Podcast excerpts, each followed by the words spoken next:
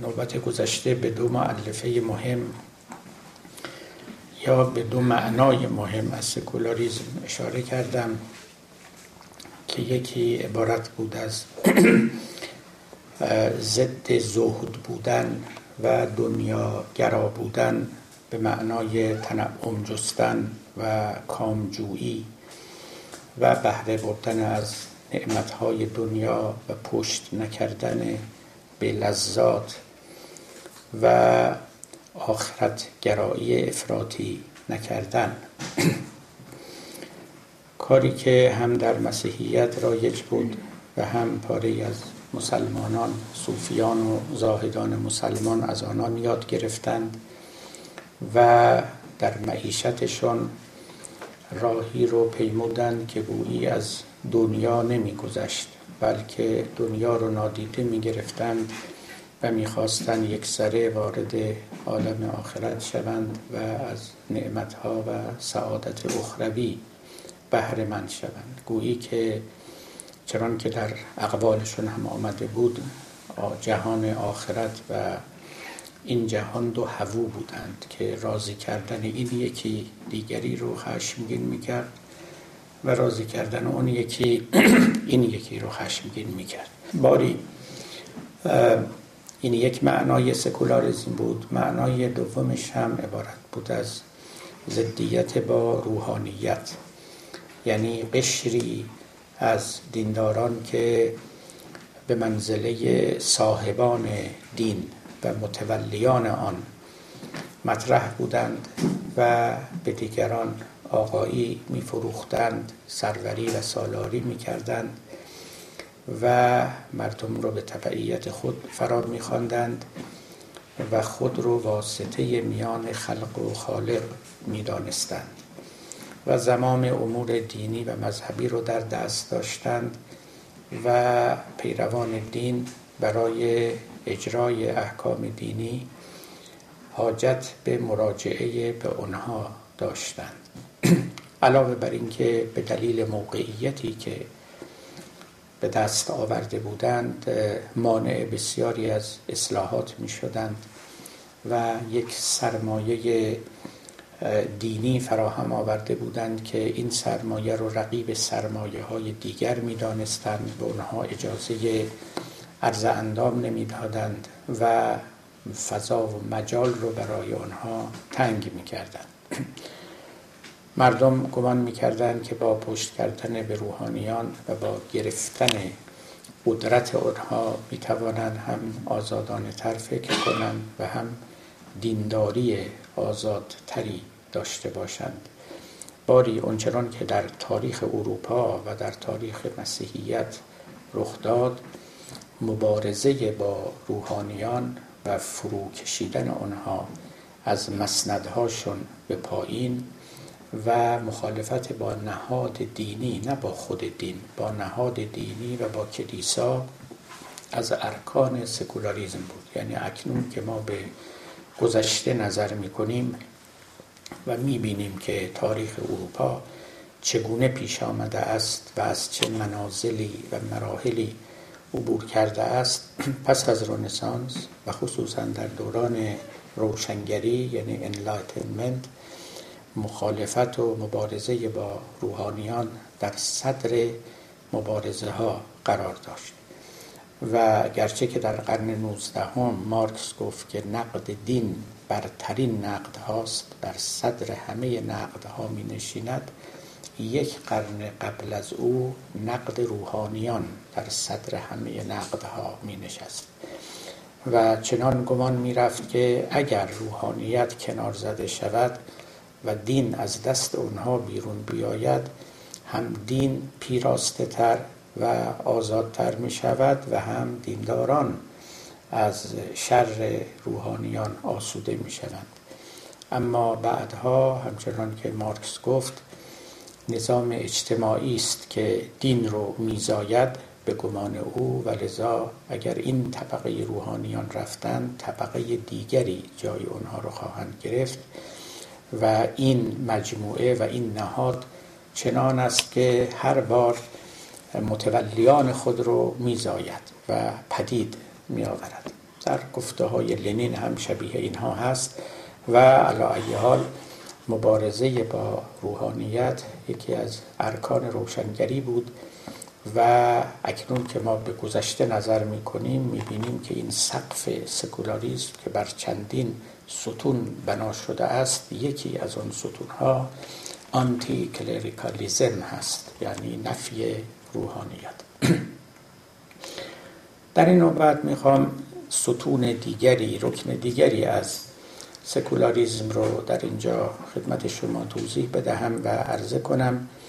قبل از اینکه وارد بحث بشوم نکته رو نکته کوتاهی رو می‌خواهم تذکر بدهم که گویی در ضمن مباحث پیشین به حد کافی بر آن تأکید نکردم. من تعریف کامل سکولاریزم رو گذاشتم برای آخر بحث. جوجه ها رو آخر پاییز می شمارد وقتی که این ارکان رو گفتیم و سیر تاریخی رو گفتیم از دل این بحث و این سیر تاریخی معنای سکولاریزم و تعریف جامع آن به دست خواهد آمد خود به خود ظهور خواهد کرد. ولذا من الان کوششی نمی کنم برای اینکه یک تعریف جامع و مانع به دست بدهم. در وقت خودش این تعریف ظاهر خواهد شد و در جای خود خوش خواهد نشست. اما اونچه که اکنون عرض می‌کنم این است که درسته که سکولاریزم فاصله گرفتن از دین است. در یک معنای بسیار کلی و general. اما همین نشان می‌دهد و باید به یاد ما باشد جایی که دین نیست یا دین نبوده سخن از سکولاریزم بیمعناست. خیلی از چیزها هست که وقتی که ابتدا در دین بوده اند و سپس جدا شده اند باید بر آنها نام سکولار نهاد. اما اگر از ابتدا از آن دینی از ادیان نبوده اند نمی‌توان گفت چون دینی نبودن پس لاجرم سکولارند. اینطور نیست. درست مثل زنی میماند که بی همسر است. زنی که از ابتدا ازدواج نکرده همسر نداره. زنی که همسر داشته و طلاق گرفته بازم همسر نداره. اما اون زن بی همسر با این زن بی همسر با هم فرق دارن. زن مطلقه که همسر ندارد با زنی که ازدواج نکرده و همسر ندارد فرق دارد. در واقع اون چیزهایی که از دین طلاق گرفتن یعنی اول مال دین شده بودند و با او ازدواج کرده بودند و همراه و همدم شده بودند سپس جدا شدند نام سکولار بر آنها می‌توان نهاد. نه هر چیزی که از ابتدا غیر دینی بوده است. توجه می‌کنید. لذا ما وقتی بحث از سیاست سکولار می‌کنیم اون سیاستی رو می‌گوییم که قبلا امتزاج با دین داشته و بعد بر اثر حوادث تاریخی یا افکار فلسفی و طرحهای سیاسی راهش رو از دیانت جدا کرده است. یا وقتی که از فلسفه سخن می‌گوییم به معنای فلسفه سکولار عینا همینطوره. شما ملاحظه کنید در یونان باستان فلسفه بود ارسطو بود افلاتون بود سقراط بود در روم باستان همینطور فیلسوفان بزرگی بودند. اونجا از دین از پیامبر خبری نبود. و لذا درست است که فلسفه اونها غیر دینی بود نسبتی با دین نداشت اما فلسفه سکولار خواندن آن غلط است. چون او هیچ وقت از آن دین نبوده که بعدا از آن جدا شود. شایسته لقب سکولار شود. اما در جهان اسلام فیلمسل که فلسفه برای مدتی زیادی چندین قرن با دیانت آمیخته شده بود و فیلسوفان مسلمان نوعا فلسفه و دیانتشون در هم آمیختگی داشت و تفکرشون در فلسفه هم نشانی از شخصیت دینی آنها داشت. اگر در چنین دیاری و در چنین فرهنگی فلسفه راه خود رو در پیش بگیرد و به دین بی و پشت بکند آنگاه می توانیم از سکولاریزاسیون فلسفه سخن بگوییم. یا سکولاریزاسیون سیاست. خب سیاست در اروپا مدتهای مدید سیاست دینی بود. بله حضرت مسیح فرموده بود که کار قیصر را به قیصر واگذار و کار مسیح را به مسیح یا کار خدا را به خدا. ولی اونچه که در عمل رخ داد این چنین نبود. بعضی ها آمدن گفتن که این همون آناکرونیزم است. یعنی همون قضاوت های غیر تاریخی و نابهنگام که پای گذار سکولاریزم عیسی مسیح علیه السلام بود. چون گفت کار قیصر رو به قیصر واگذار و کار خدا رو به خدا. البته کار هم نگفت. گفت اونچه که باید به قیصر بدهی به او بده و اونچه که باید به خدا بدهی به او بده. در واقع مالیات دنیوی رو به قیصر بده و زکات اخروی رو به خدا بده یا به روحانیان بده یا به کلیسا بده و امثال اینها. Pay his due. در واقع اون جمله دقیق حضرت عیسی این بود. بر حال این یک تفسیر اعمی پیدا کرد که کار قیصر به قیصر واگذار کار خدا رو به خدا واگذار. گفتن این گذاری سکولاریزم بود که خدا و قیصر یعنی سیاست از یک طرف و دین از یک طرف دیگه اینها از هم جدا بشوند و هر کدام راه خودشون رو بروند و پیروان مسیح به فرموده مسیح این دو رو از هم جدا کنند. اما چنان که می‌دانیم و دیده ایم برای ده پونزده قرن در اروپا قصه این نبود و حقیقتا کلیسا قدرت دنیوی به دست آورد. صد برابر قدرت شاهان بود. بر آنها حکمرانی و فرمان روایی می‌کرد و اونها بودند که بعد از دست پاپ تاج می گرفتن و به سر خود می نهادن و مشروعیت می یافتن و در غیر این صورت البته حکومتشون شرعی و مقبول نبود. بعدها بود که خب نزاعهای تاریخی میان این دو قوم رخ داد برای مدتی پاپ رو گرفتن تبعید کردن به آوینیون فرانسه فرستادن داستانهایی که می‌دانید.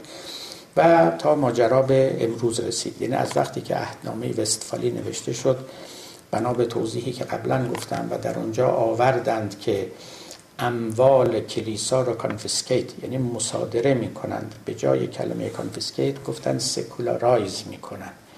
یعنی از دست دین و نهاد دینی می‌گیرند. این اموال را و به دست نهاد دنیوی که سلطان باشه میسپارند. مفهوم سکولاریزاسیون دقیقا در اینجا متولد شد و این لفظ به این معنای خاص به کار رفت.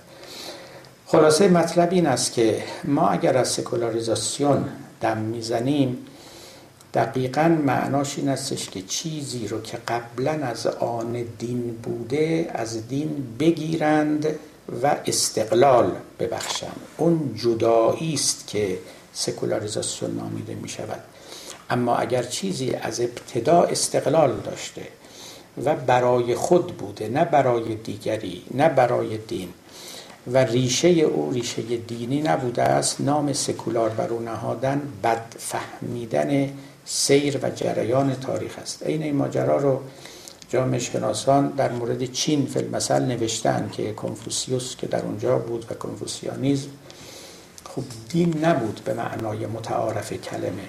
و لذا نمی‌توان گفت که چین سکولار شده است secularize شده است. می‌توان گفت مدرن شده است اما نمی‌توان گفت secularize شده است. این خیلی مهمه. و من دفعه قبلم اشاره کردم که modernity با secularity یکی نیستن. و بعضی ها این دوتا رو interchangeably به نحو مترادف به کار می‌برن. اینطور نیست. می‌تواند یک کشوری یک فرهنگی سکولار بشود ببخشید مدرن بشود ولی سکولار نشود چون سابقه دینی نداشته. و لذا جدا شدن از دین معنا نداره. درست مثل این که بگیم یک خانومی که ازدواج نکرده طلاق بگیرد. دیگه معنی نداره. این یک همچی چیزیست خب در این نوبت می‌خوام راجع به یک رکن دیگری از سکولاریزم سخن بگویم که از ارکان بسیار مهم آن است و اون عبارت است از سکولاریزم اخلاقی.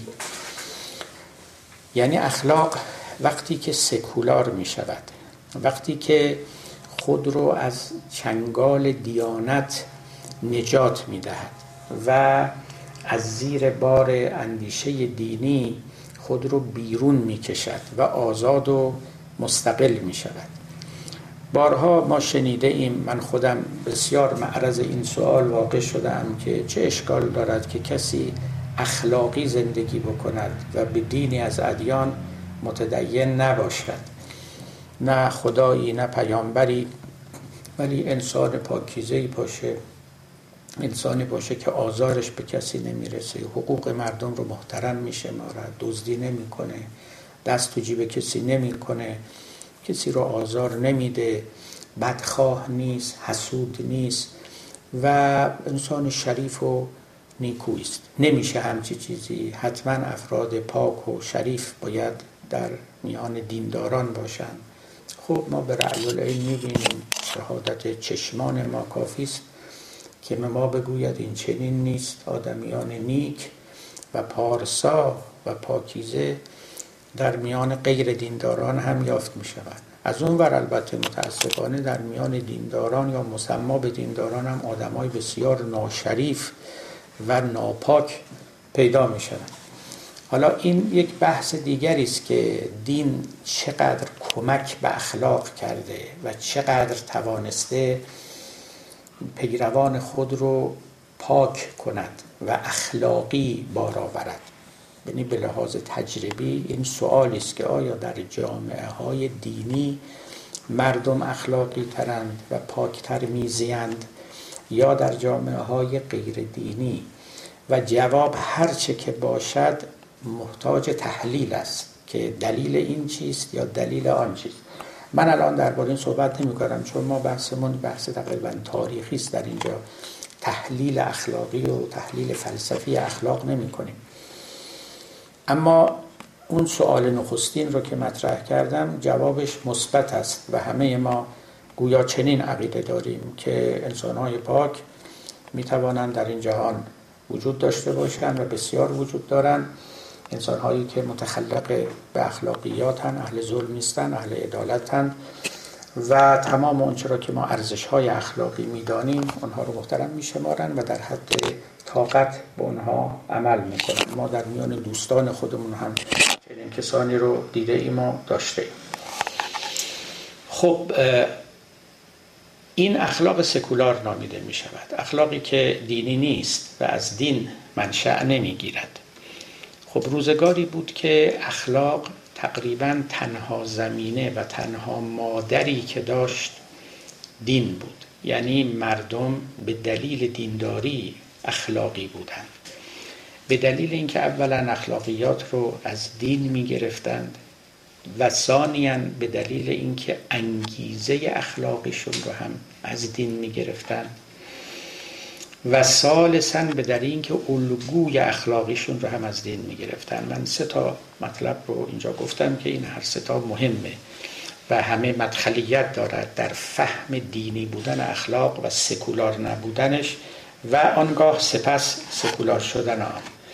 بگذارید من مثال های ساده بزنم که همه هم آشنا هستیم تا مطلب جا بیفته. روایتی است که در میان مسلمانان دیده می شود و همه ما شنیده ایم که پیامبر فرمودن که نظافت من ایمان نظافت از ایمان است. یعنی شخص مؤمن باید اهل نظافت و پاکیزگی باشد. خب برای یک دیندار اولا نظافت چون پیامبر فرموده است محترم می شود ثانیا چون خود پیامبر هم الگوی نظافت بود باز اهمیت پیدا می‌کنه.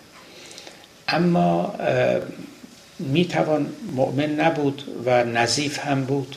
یعنی لازم نیست که آدمی برود و از پیامبر بشنود و یاد بگیرد که نظافت خوب است و باید نظیف و پاکیزه و بهداشتی بود.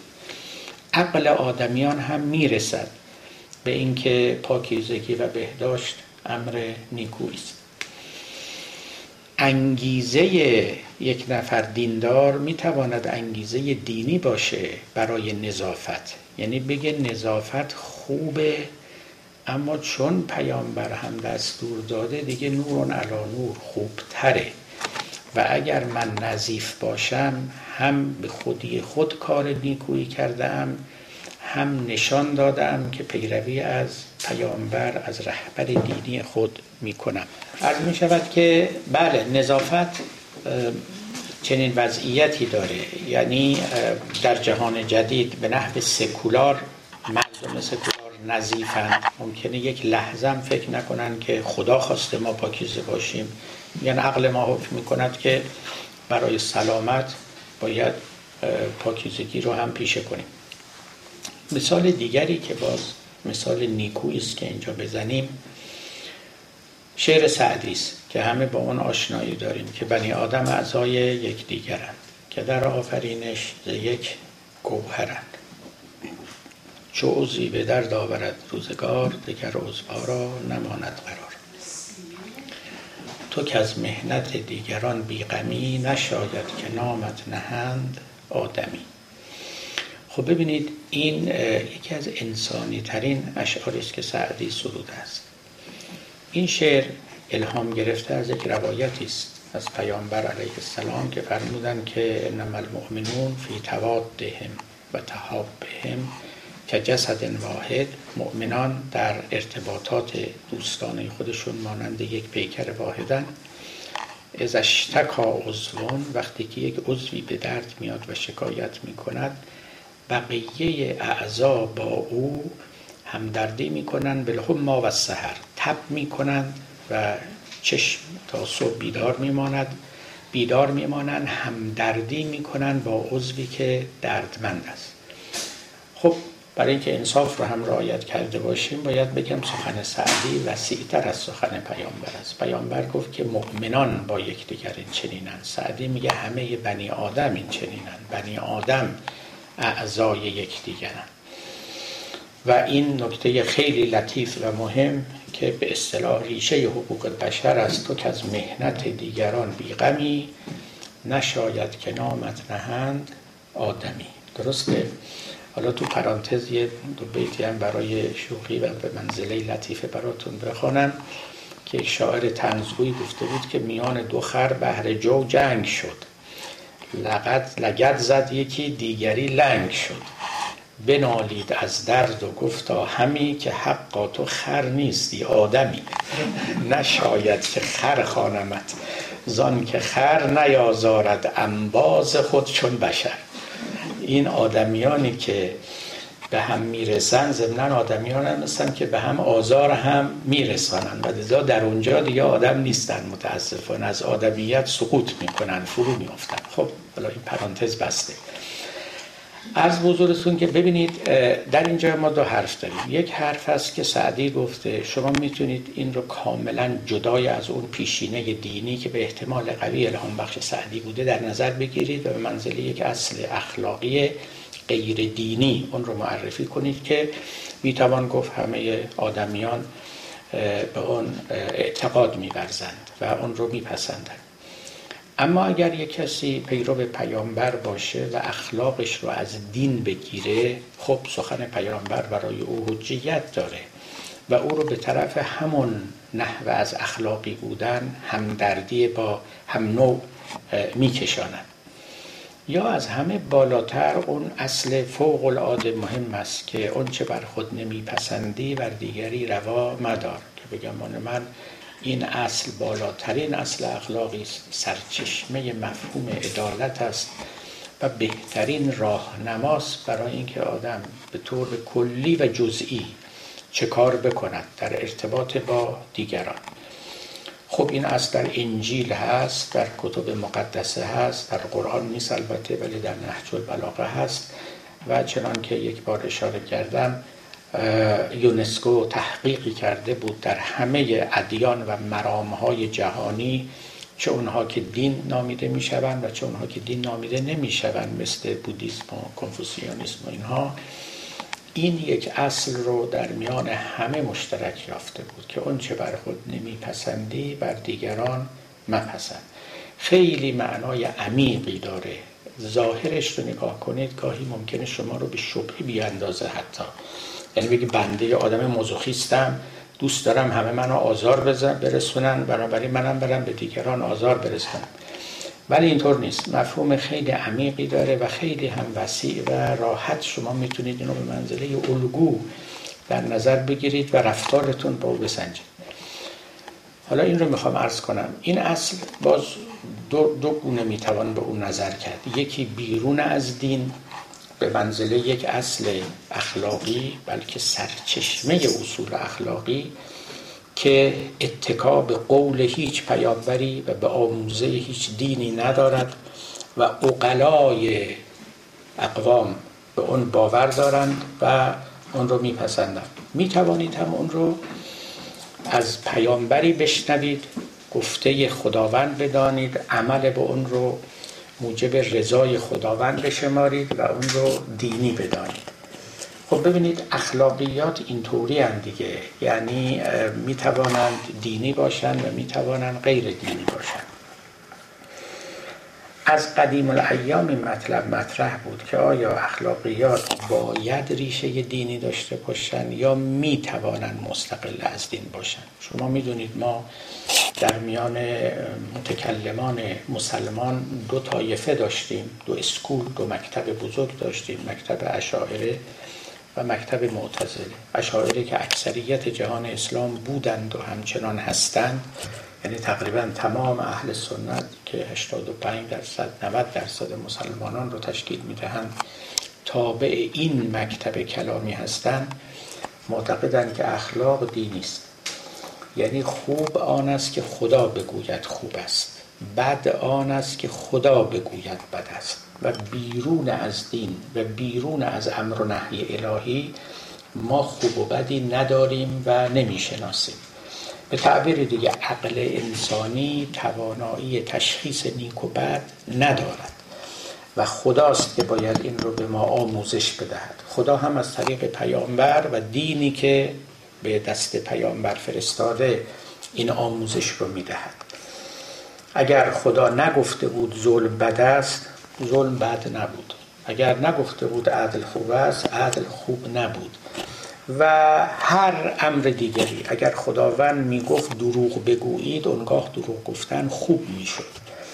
حالا خداست که گفته دروغ نگویید و لذا دروغ گفتن بد شده است. اینها که من عرض می‌کنم مبالغه نمی‌کنم عین تعبیراتی است که خود صاحبان و پیشوایان این مکتب بکار الحسن ما حسنه الشرع و القبیح ما قبحه الشرع قبیه آن است که شرع اون رو قبیح کرده باشد.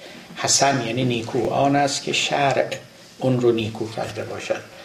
و اگر شرع درباره رفتاری سخن نگفته باشد اونگاه اون رفتار نه خوب است و نه بد مباه است.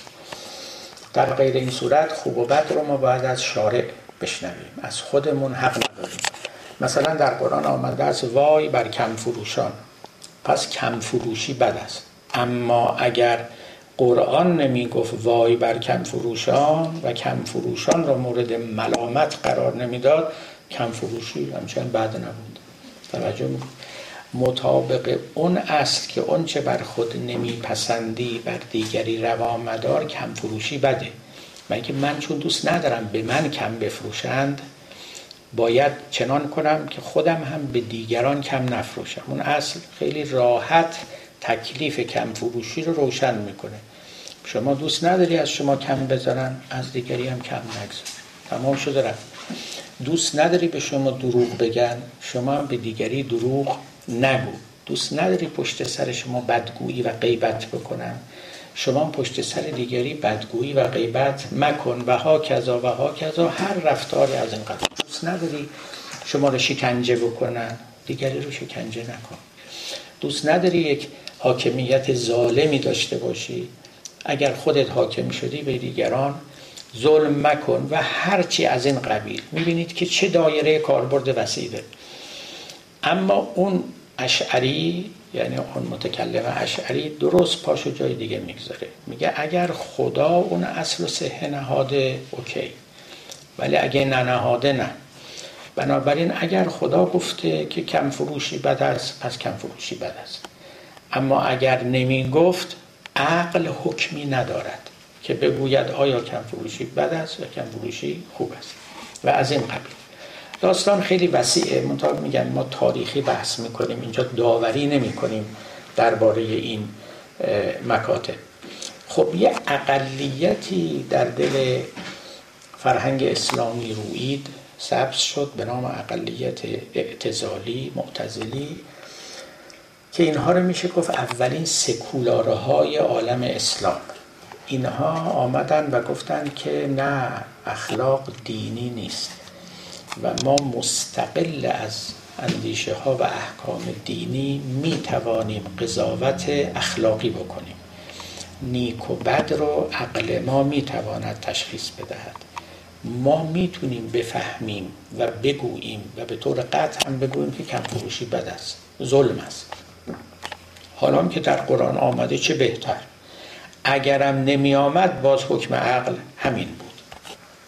به تعبیر دیگه اونها می‌گفتن دین برای تأیید احکام اخلاقی می آید نه برای تأسیس احکام اخلاقی. تأسیس آن است که تا قبل از تأسیس خبری از حکم نیست و عقل هم توانایی تشخیص ندارد. دین تأسیس می‌کنه می‌گوید که این اصل رو داریم و شما پیروی کنید. اما در نزد معتزله دین تأیید می کند حکم عقل عقل حکم خودش رو داره. پیامبر و دین هم میاد و میگه حکم عقل درسته ما هم همین رو میگیم. و در جاهایی هم که نگفته نگفته عیبی نداره. عقل حکم خودش رو داره و حکمش مطاع است. این رو ما بهش میگیم اخلاق غیر دینی. و به این معناست که می‌گوییم که اخلاق مستقل از دین است و معتزله همین رو می‌گفتن حسن و قبح عقلی. نه حسن و قبح شرعی. اشاعره قائل به حسن و قبح شرعی بودن که همون می‌شود اخلاق دینی. چنان که می‌دانید معتزله شکست خوردن. برای اینکه سخنان اشاعره خیلی مقدس معابانه تر بود. گفتن عقل بشر چیه؟ چه جای فضولی کردن داره که بگوید چه خوب است و چه بد است و در مقابل حکم خدا ایستد و از خودش ابداع رأی بکند و تأسیس علم اخلاق بکنه اینها گفتن اونچه که ما تابع خداوندیم. اگر گفته بد است بد است. اگر خوب است خوب است. عقل ما هم نمی‌رسه. اگر گفته کم فروشی مثلا خوبه لابد مسلحتی داره. ببینید تا امروز در میان حتی فقهای شیعه گرچه اینا قائلا به استقلال اخلاق از دین یعنی به اصطلاح سکولاریته اخلاقی رو در تئوری قائلا اما در عمل قائل نیست. یعنی خیلی از احکام فقهی رو شما امروز می‌بینید که اینها خلاف اخلاقن خلاف اخلاقن اما اینها میگن چون در شرع رسیده پس لابد عقل ما نمی‌رسه. ما با پاره از این فقیهان در پیچیدیم و من مقاله نوشتم. روایتی رو رفتن پیدا کردن که اگر کسی پاش رو کج نهاد و به خیال اونها سخن بدعتامیزی گفت رواست که هر تهمتی رو به او بزنند و این رو صریحا نوشتن. حتی تهمت های ناموسی جنسی تهمت جاسوسی هر تهمتی رو اینا حق دارن بزنن برای اینکه مردم رو نسبت به اون شخص بدعت گذار بدبین کنن و او رو از جامعه دینی رفته رفته ترد کنن و چنان کنن که کسی به سخن او وقعی ننهد. خب ببینید این روایت ظاهرا از دین است اما با اخلاق مباینت مطلق داره. اما یک فقیه به خاطر اینکه قائل به اخلاق مستقل از دین نیست و به خیال خودش می‌خواد تبعیت محض و مطلق از دیانت بکند عقل اخلاقی خود رو تعطیل می‌کنه و اون روایت بی اصل و نسب و بی سند استناد می‌کنه. البته چون جایگاهی هم در قدرت داره این به تحکیم اون جایگاه قدرت و به بیرون راندن مخالفان هم کمک می‌کنه. و چنین می‌شود که فتوای عالمی از آب در میاد و در کتاب می نویسد و استدلال می‌کنه. یکیشون همین آیت الله مؤمنه که الان عضو فقهای شورای نگهبانه و کسان دیگر هم هستن. یکیشون آیت الله مظاهریه که الان در اصفهان نشسته و عالم بزرگ اونجاست. رسما تو رساله عملیش نوشته میشه به این افراد تهمت زد منتها ایشون یه ذره محتاط تر بوده. نوشته ولی خب تهمت جنسی نزنید. اما تهمت های رو بگید دوزی کرده طرف. اون دیگه اشکال نداره.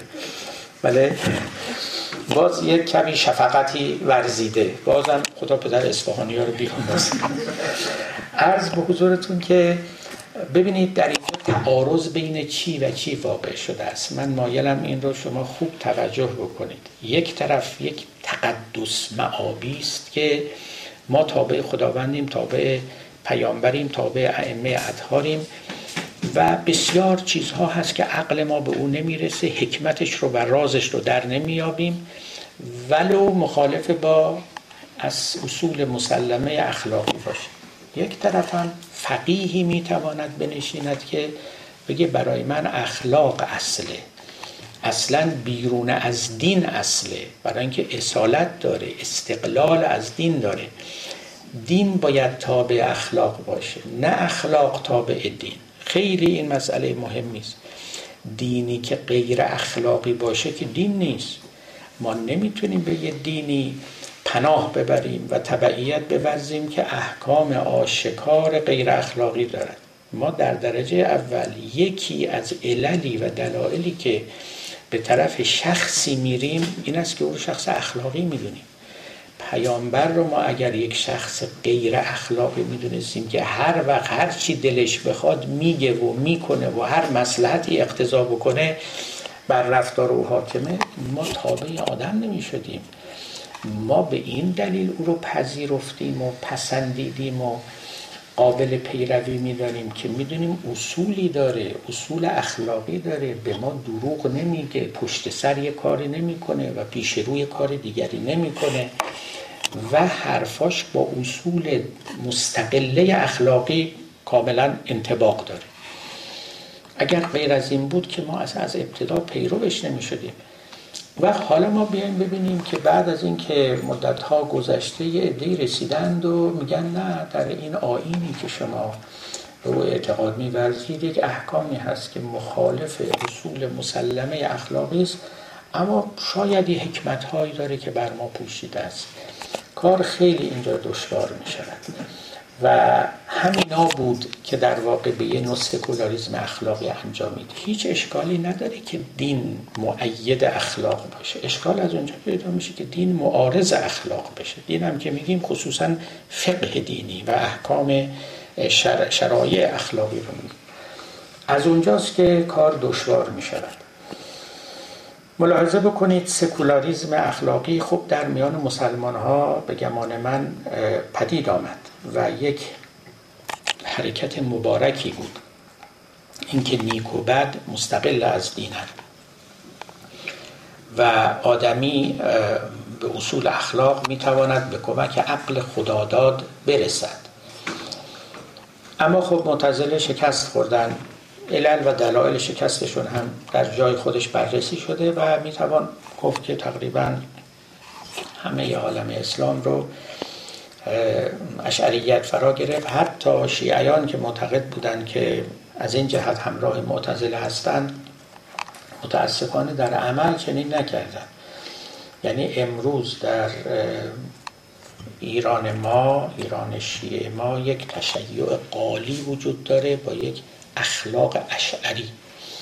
این دوتا معلفه که از ابتدا بنا نبود در تشیع باشه متاسفانه سایه افکنده است بر اندیشه فقهی و اندیشه دینی ما. از یک طرف قلوب در تشیع و در باب امامان و از طرف دیگر هم وام کردن یک اندیشه مطرود که عبارت باشد از اخلاق تابع دین و اون رو وارد کردن و اشعریت و اخباریت ورزیدن در مقام اجتهاد که یک فاجعه مصیبت باری است که در جای خودش باید بحث بشود. خب در اروپا چه رخ داد؟ در این اروپا هم همین قصه بود دیگه. شما اگر به تاریخ مسیحیت نگاه کنید مسیحیت خب سرچشمه اخلاق بود واقعا. کمتر کسی از اخلاق مستقل از دین بحث می‌کرد. اخلاق افلاتونی که مستقل از دین بود اخلاق عرستوی یونانی که مستقل از دین بود میان مسیحیان چندان بهایی نداشت و به آن توجه نمی کردن اونها را اخلاق مشرکان می نامیدن.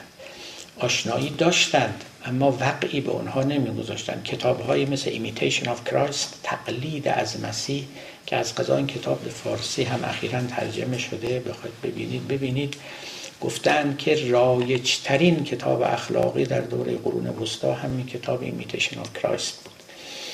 که خب اخلاق مسیحیت به قوت تمام در این کتاب بیان شده است که الگوی اونم شخصیت مسیح است یک الگویی که درد می‌کشد تا به دیگران درمان بدهد. خلاصه مطلب این است. همون شعری که نظامی ما گفت درد ستانی کن و درماندهی. تا رسانند به فرماندهی. گرم شو از مهر و زکین سرد باش چون مه و خورشید جوان مرد باش. سایه رنج خود و راحت یاران طلب سایه خورشید سواران طلب. خورشید سوار می‌دونید؟ یعنی حضرت عیسی دیگه. گفتن حضرت عیسی وقتی از زمین برخواست رفت رفت به فلک چهارم که فلک چهارم فلک خورشید است. شمس چهارم آسمان رو در کشید به قول مولانا. رنج خود و راحت یاران طلب سایه خورشید سواران طلب. برو زیر سایه خورشید سواران. یعنی مسیحا و مسیحا صفتان. و رنج خود. خب رنج خود در صدر رنج عیسی بود که خود رو فدا کرد به طور کامل و مراتب مادون او که شفقت ورزیدن بر خلق است. و سخت گرفتن بر خیشتن است زهد ورزیدن است جدایی از دنیاست کم خوردن است کم خفتن است دوری از لذات است دوری از زن و زندگی است دوری از پول است دوری از قدرت است همه این چیزا. که یه چیزی پدید آمد به نام اخلاق مسیحی که بعدها خب نیچه چنان که قبلا براتون گفتم علیه اشوری رو گفت این اخلاق بردگان است. یعنی imitation of Christ تقلید از مسیح تبدیل شد به بره شدن و برده شدن. دقیقا در کلمات نیچه هست که اخلاق قدرت نیست اخلاق قهرمانی نیست اخلاق بردگی است. شما رو تشویق به شجاعت نمی کند به رشادت نمی کند به برو و بگیر. به شما نمیگه هم تو بشین و لای رو بگیر و و تحمل ستم بکن و اگر بر سرت هم زدن چیزی نگو و خداوند داد تو رو خواهد ستان. واقعا این اخلاقیات به مسلمان ها هم سرایت کرده بود دیگه در تصوف ما هم این بود. خب این که اون شعر هست گفتش مجیر الدین بیلقانی میگه که در خاک بیلقان برسیدم به زاهدی گفتم مرا به تربیت از جهل پاک کن. گفتا برو چو خاک تحمل کن ای فقیه یا هرچه خانده ای همه در زیر خاک کن. گفت مثل خاک باید اهل تحمل باشه. خاکی که همه لگت می‌زنن و پا برو میکوبن صداد نباید دراد یا هر چه خانده ای همه در زیر خاک کن. یعنی اون علوم تو برو دفن کن. مف نمیارزه. Imitation of Christ این بود. Christ مسیح هم الگوی اخلاق بود هم معلم اخلاق بود و هم مؤسس اخلاق بود. یعنی به شما می‌گفت اخلاق چی هست؟ ثانیا به خود من نگاه کنید ببینید اخلاقی بودن یعنی چه؟ زیست اخلاقی به چه معناست؟ چگونه باید بود؟ این مال تمام دوران قرون وسطا ما تقریبا وقتی که میایم و به قرن هفدهم نزدیک میشیم ارزش های اخلاقی تفسیر دنیوی پیدا می‌کنن. این خیلی خیلی مسئله مهمی است و می توانیم بگیم که تقریبا از دیوید هیوم اسکاتلندی این مطلب آغاز می شود هیوم خب فیلسوف درجه اول اخلاق و معرفت شناسی بود و می توان گفت قبل از میل و بنتام و اینا اخلاق یوتیلیتاریان رو پایه نهاد. اخلاق یوتیلیتاریان یعنی این. یعنی اونچه که شما میگین خوبه حتما یه نفعی داره. و آنچه که شما میگید بده حتما یه ضرری داره. ممکن این امروز برای ما یه امر بدیهی به نظر بیاد. برای اینکه ما دیگه تو دوران اخلاق یوتیلیتاریان داریم زندگی می‌کنیم. اما یه وقتی اینطوری نبود. مثلا گفتن آقا بزرگ منشی مثلا خودش خوب چیزیه. آدم بزرگ منش باشه به امور حقیر نگاه نکنه اهل گذشت باشه از گناه زیر دستان بگذره. خب به خودی خود خوب است. آقای هیوم برای شما اینو تفسیر می‌کنه میگه نه یه منافعی در این کار هست که بزرگ منشی خوب شده. حالا البته اگر شما به اخلاق تکاملی مراجعه بکنید لازم هم نیست که سراغ آقای دیوید هیوم برید. اخلاق تکامل به شما میگه اینا سروایول ولیو داشته نه ارزش ابقایی داشته. یعنی نسل بشر برای اینکه بماند باید کم و بیش بزرگمنش باشه. یعنی یک چیزهایی رو نادیده بگیره و عبور کنه اگر سر چیزهایی خورد بخواد خیلی گیر بده کل اصلا زندگی همه این نسل و این نژاد از بین خواهد رفت. یا رسیدگی به دیگران آلترویزم یعنی اینکه ما فقط فکر خودمون نباشیم. حالا که جدیدن آمدن و میگن یک ریشه هایی هم در مغز ما داره و به هر حال شاید درست میگن. ولی حالا ریشه هم تو مغز ما نداشته باشه. داشته باشم چه عیب؟ خب باشه خیلی هم خوبه. ما اخلاقی هستیم و این ریشه هاش هم پیدا شده که ما اخلاقی هستیم. یعنی توی اعصاب ما هم این پیدا شده. ولی حتی این هم پیدا نشده بود. خب بالاخره معلومه که آدمیان دوست دارن که به دیگران رسیدگی کنن. اما اما از هیون بشنوید میگه این فایده داره. هم تو بی خودی نیستش که این خوب شده. فایده میرساند به دیگری و دیگری هم در مقابل به شما فایده میرسونه و این چنین همبستگی اجتماعی حاصل میشه و جامعه تشکیل میشه. از evolutionary ethics بپرسید اخلاق تکاملی میگه survival value داره ارزش ابقایی داره. این این باعث شده که ما بمونه بمونیم نژاد بشر بماند. به هم رسیدن اگه به هم نمی رسیدن و به هم پشت می‌کردن یا حتی خصومت میورزیدن الا آخر العمر خب این نسل منقرض می‌شد این نژاد اصلا از میان میره هیوم یه کتابی داره که این کتاب سه, سه بار هم به فارسی ترجمه شده و هیچ کدومش هم ترجمه فوق العاده ای نیست. در همین زمینه دونه دونه اصول اخلاقی رو میاره و به شما میگه اینا یوتیلیتی داره اینا نفع داره که شده اخلاق اخلاقی. این دقیقا یعنی سکولارایز کردن اخلاق. یعنی داره از آسمان میکشتش پایین. میگه شما منتظر این نباش که یک مقام دینی به شما بگه این کار خوبه. محاسبه کن. می‌بینی نافعه خب خوبه دیگه.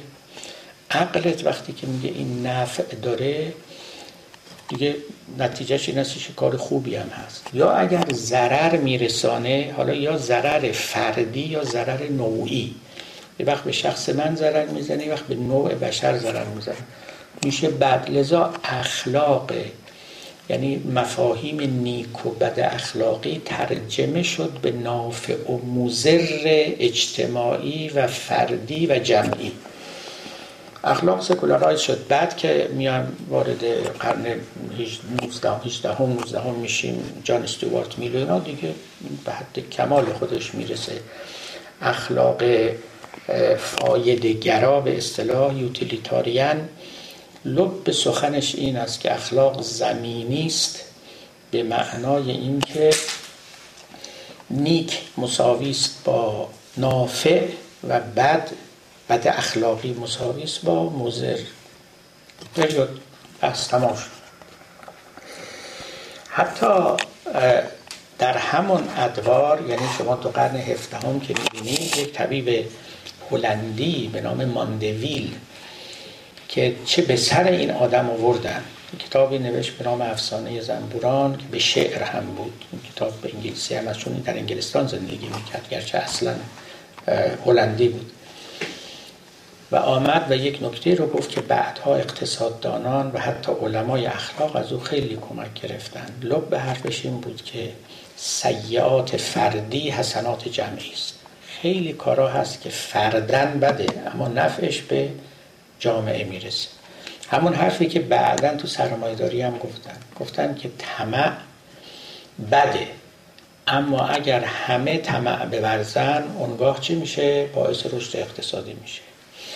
و اگر همه زهد بورزن باعث چی؟ عدم توسعه میشه. حسنات سیعات فردی حسنات جمعی توجه می‌کنیم خیلی این اصل مهم بود. این بابا را چه پوستی ازش کندن که حرف رو زد؟ اسمش ماندویل بود. من دیدم اون موقع کتابای نوشته شده بود. اسم این آقا نوشته من دیول یعنی این بازی کرده بودن با اسم این که این آدم ولی آدم نی دیول شیطان ابلیسه که اومده این حرفا رو می‌زنه همه این حرفا امروز جز مسلمات یعنی هیچ کسی با اینها دیگه امروز مخالفت نمی‌کنه عجیب نمیشمره گوینده چه این حرفی رو ابلیس رجیم نمی‌دونه. اما یه روزی برای کلمه کلمه اینها و جمله جمله اینها بهاهای گذاف پرداخت شده.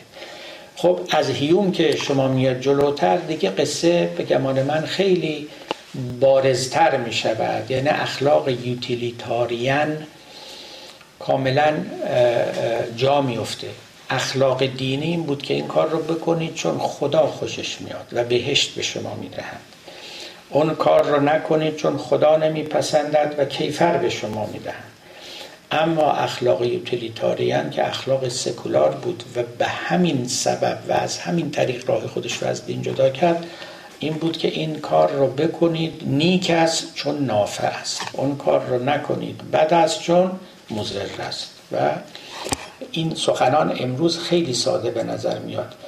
و شما کتاب هیوم رو وقتی می‌خونید وقتی که من میخوندم ابتدا به نظرم میاد که این چه زحمتی کشیده برای اینکه اینو جا بندازه. و پیش خودم می‌گفتم که این همه استدلال لازم نداره. اینا معلومه که اینطوریه. ولی شما بدونید سه قرن پیش اصلا معلوم نبود که اینجوریه. به هیچ وجه.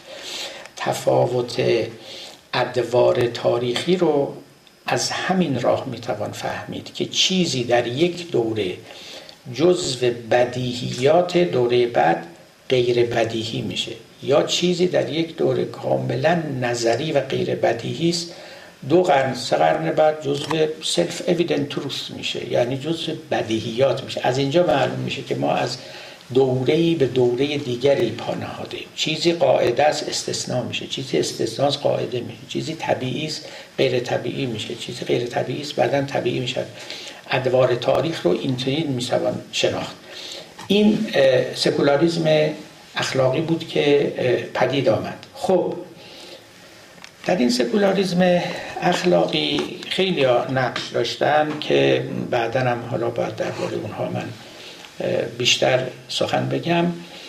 چند تا مطلب خصوصا مورد بازبینی قرار گرفت که اونا از نظر بحثی که ما بعدا دنبال می‌کنیم اهمیت داره. یکیش مسئله معنی زندگی بود. ببینید شما اگر برگردید به اخلاق پیشینیان مخصوصا اخلاق دینی اخلاقی که هنوز از دین جدا نشده و نیکوبت از خدا و از دین گرفته می شود. تقریبا چنین سوالی مطرح نیست. من که هیچ جا ندیدم کسانی هم که در باب معنای زندگی امروزه تعلیفات کردهاند اتفاق دارند. برای اینکه این سوال سوال بسیار جدیده. این سوال شما نزد پیشینیان نمی‌بینید. برای اینکه پیشینیان زندگی براشون معنیدار بود. بود و سوالم نمی‌کردن ازش. چون امروز این معنا رفته ما سوال می‌کنیم.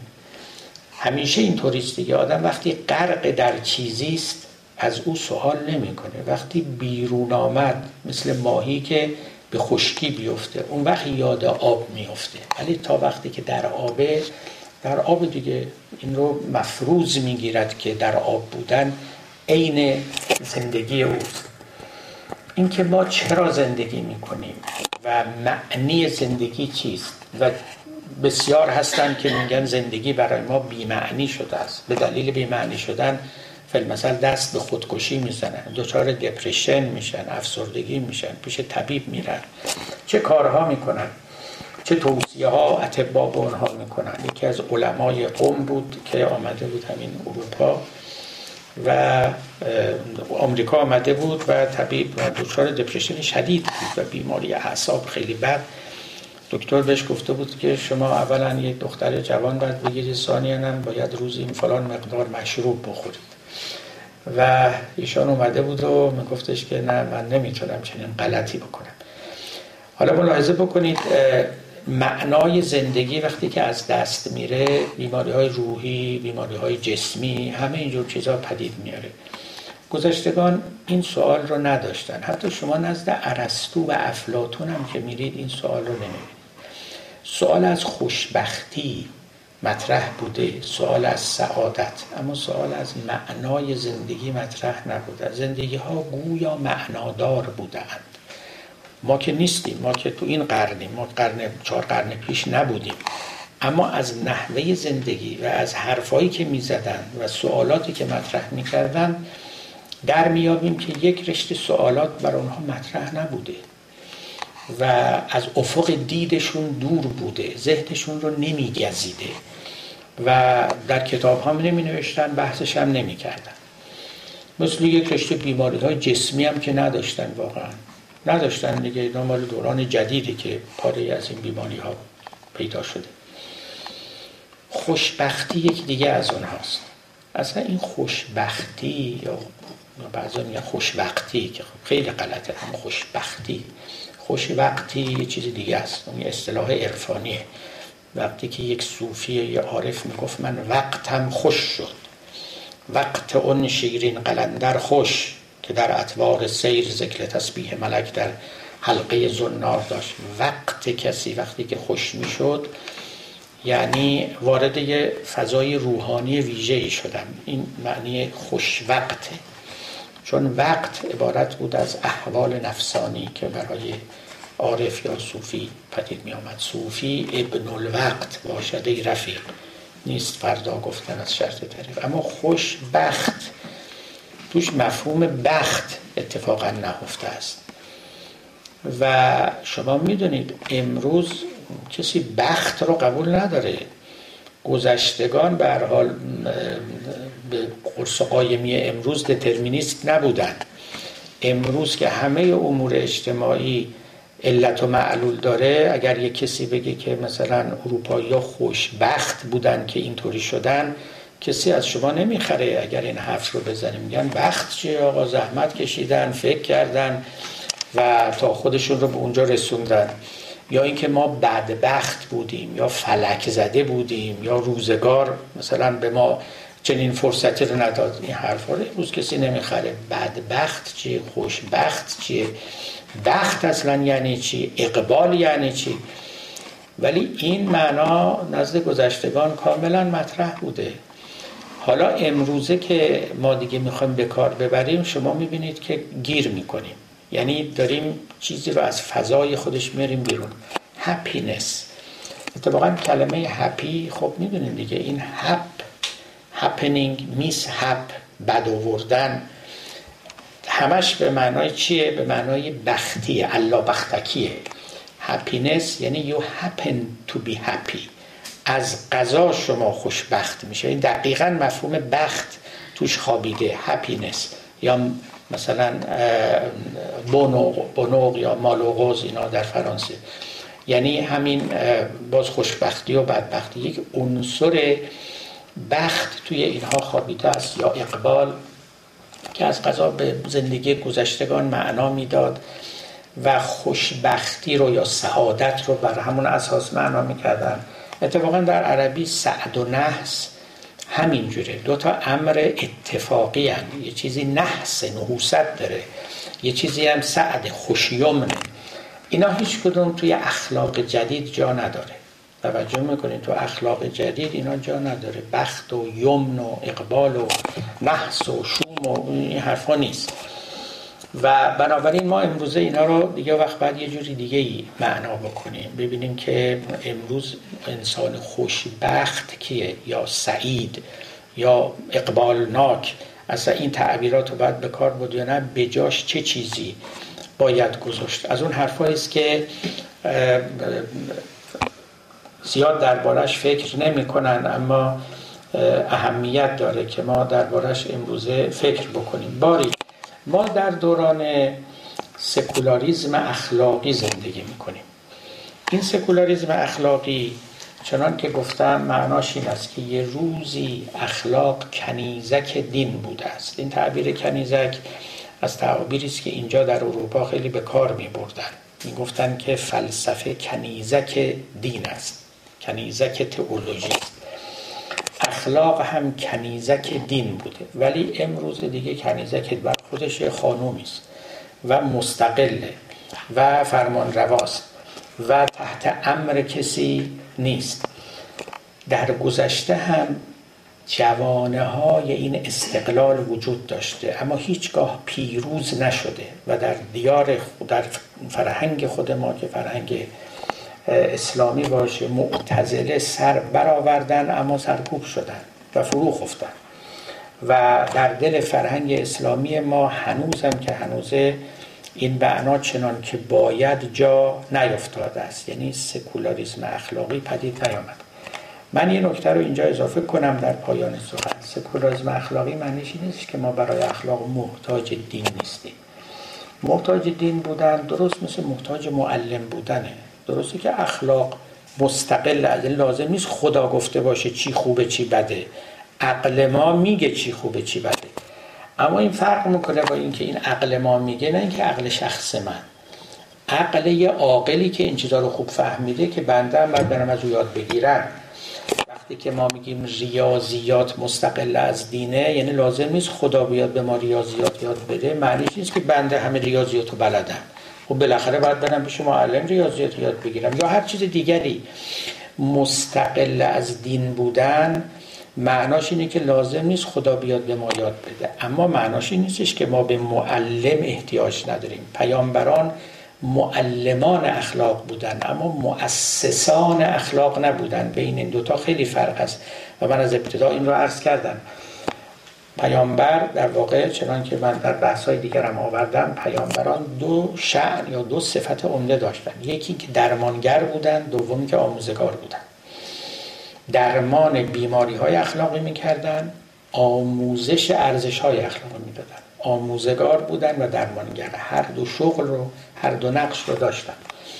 اما ارزش های اخلاقی رو که یعنی گفتن عدل خوبه ظلم به دیگران بده کم فروشی بده دروغ بده رسیدگی و خدمت به دیگران نیکوس لن تنالوا البر حتی تنفقوا مما تحبون.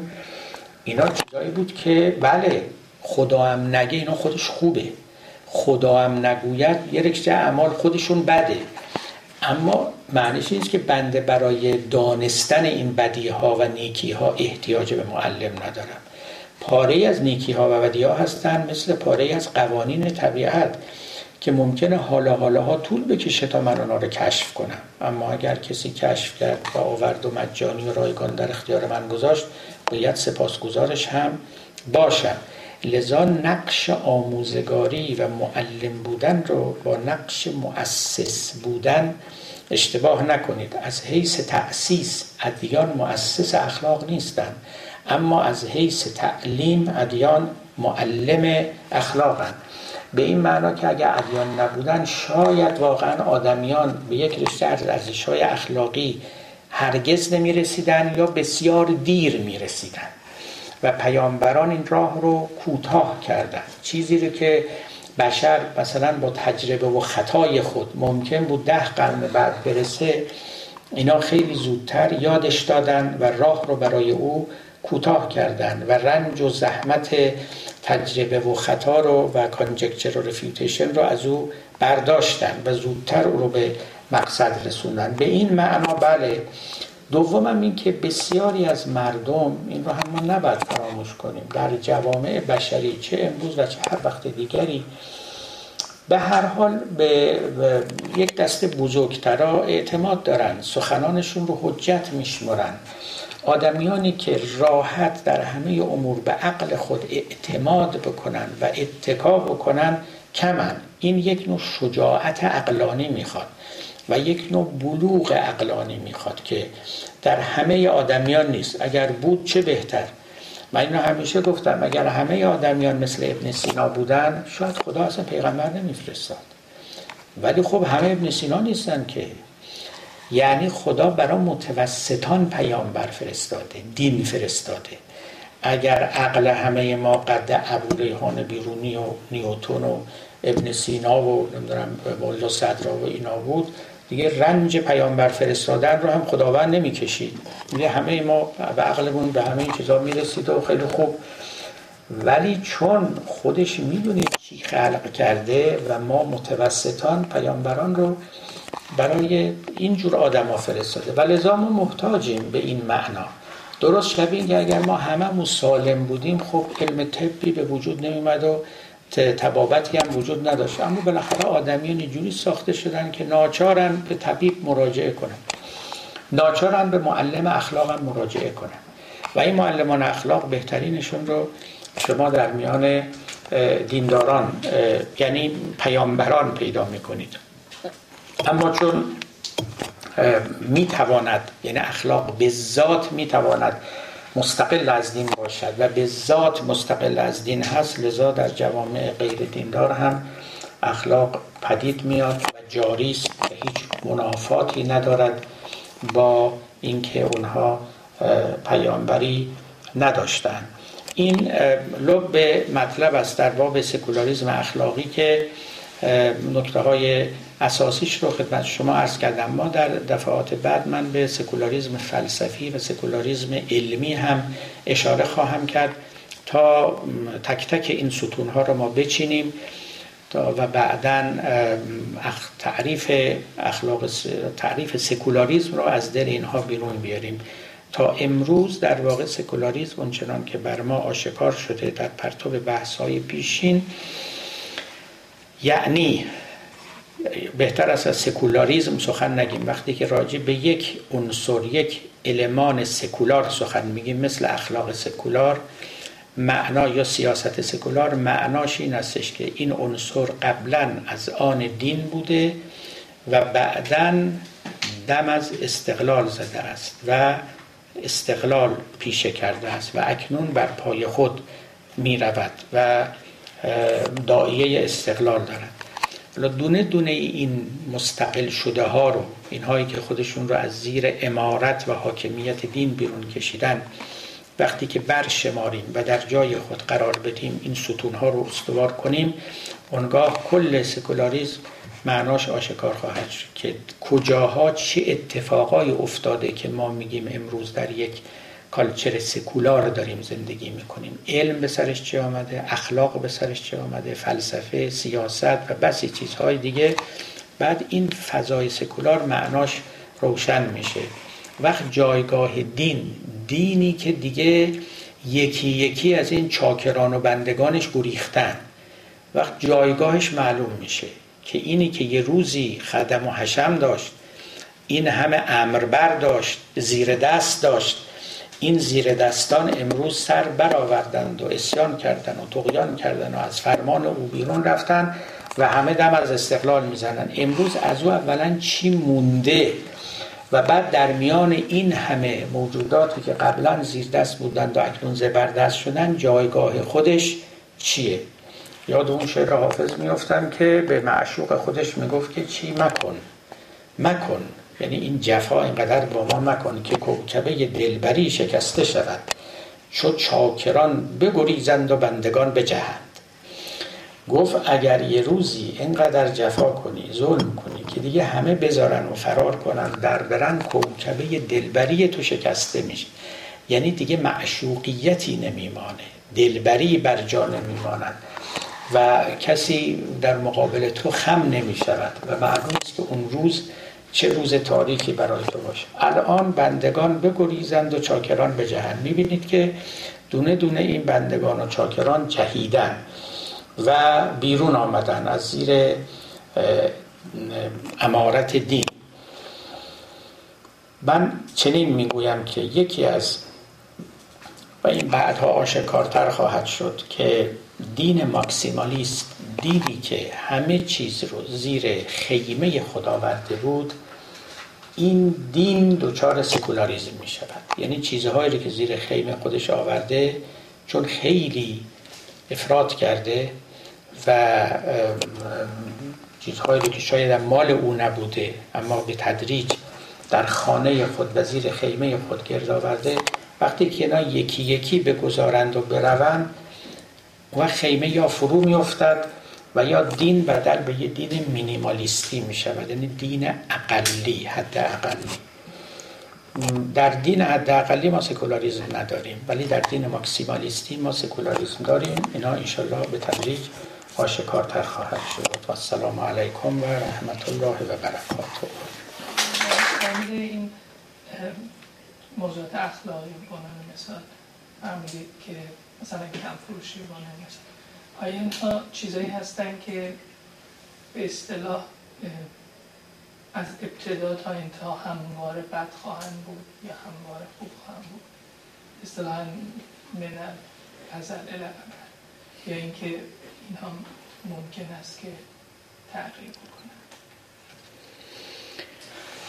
ببینید این دیگه وارد فلسفه اخلاق میشیم. من البته انتظار داشتم که این سوال ها پدید بیاد. چون به هر حال اخلاق با آدمیت و انسانیت ما آدمیان عجینه و نمیشه از کنار اخلاق ما بی التفات و بی دقدقه عبور کنیم.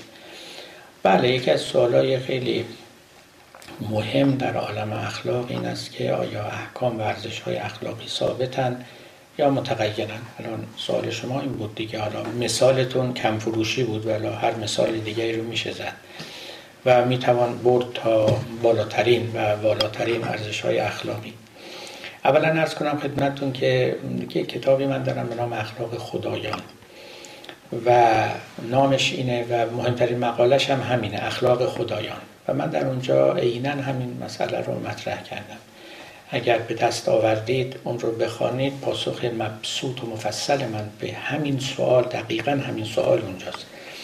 و من هر چی که الان بگم ناقص خواهد بود. اونجا شما کاملش رو خواهید یافت. اجمال سخن من در اونجا این است خلاصش که ما ارزش های اخلاقی رو باید دو دسته بکنیم. ارزش های اخلاقی خادم ارزش های اخلاقی مخدوم. ارزش های اخلاقی که برای زندگی هند ارزش های اخلاقی که زندگی برای آنهاست. توجه می‌کنید. دو دستن اینها خیلی مهمه این. یاد اون سخن پدر مولانا میفتم که می‌گفت خداوند یه عده را آفریده برای این دنیا یه عده را آفریده این دنیا رو برای اونا. حالا اخلاقم اینطوریه. حالا اون سخن پدر مولانا راست باشه یا دروغم در در اخلاق درسته. ما ارزش های اخلاقی خادم داریم یعنی خدمتگزار زندگی. 99 درصد اخلاقیات خدمت زندگی می‌کنن. مثل همین کم فروشی بد است مثل دروغ بد است مثل خدمت به دیگران خوب است. اینا خادم زندگی هست. در ضمن سخنانم هم گفتم که برای اینکه این نظام زندگی برقرار بماند این اخلاقیات لازمه. ما اگه همه به هم دروغ بگیم دیگه زندگی ناممکن میشه. هیچکی به هیچ اعتماد نداره. ما اگر همه به هم کم بفروشیم یا از هم بدوزیم و امثال اینا زندگی ناممکن میشه. لذا اینا خادم زندگی هن. به تعبیر دیگه یوتیلیتی دارن فایده دارند و فایدهشون و خدمتشون و کارکردشون برای بقای نظام حیات است. نظام اجتماعی وقتا نظام فردی. مثلا وقتی میگیم نظافت خوب است بهداشت خوبه هم بهداشت برای جمع خوبه هم برای فرد خوبه و ها کذا این جور ارزش های اخلاقی چنان که گفتم 999 تا از هزار تا ارزش اخلاقی اینجوری هست. اکثریت مطلقشون در خدمت زندگی انسانی هست. و برای اینکه ما خوب زندگی کنیم انسانوار زندگی کنیم باید اونها رو محترم بشماریم و نقض نکنیم. این مطلب اول. اما یک دسته قلیلی خیلی قلیلی هستند که من به اونها گفتم اخلاق مخدوم یا ارزش های مخدوم یعنی ارزش هایی که زندگی برای اونهاست. توجه می‌کنید؟ حالا دو مطلب دیگه در اینجا. اینجا دیگه برمیگرده به اصطلاح فلسفه شما به متافیزیک شما. یه کسی ممکنه بگه ما اومدیم اینجا که باید زندگی کنیم تو این دنیا. ولا غیر. همینو بس. خب اخلاق میشه برای زندگی. دیگه اون نوع دومش رو نداریم. همه اخلاقیات. همه ارزش های اخلاقی میشون خادم زندگی. که ما یه زندگی خوبی توی این دنیا بکنیم. تو سر کله هم که نذاریم. راحت باشیم. به هم آزار نرسانیم.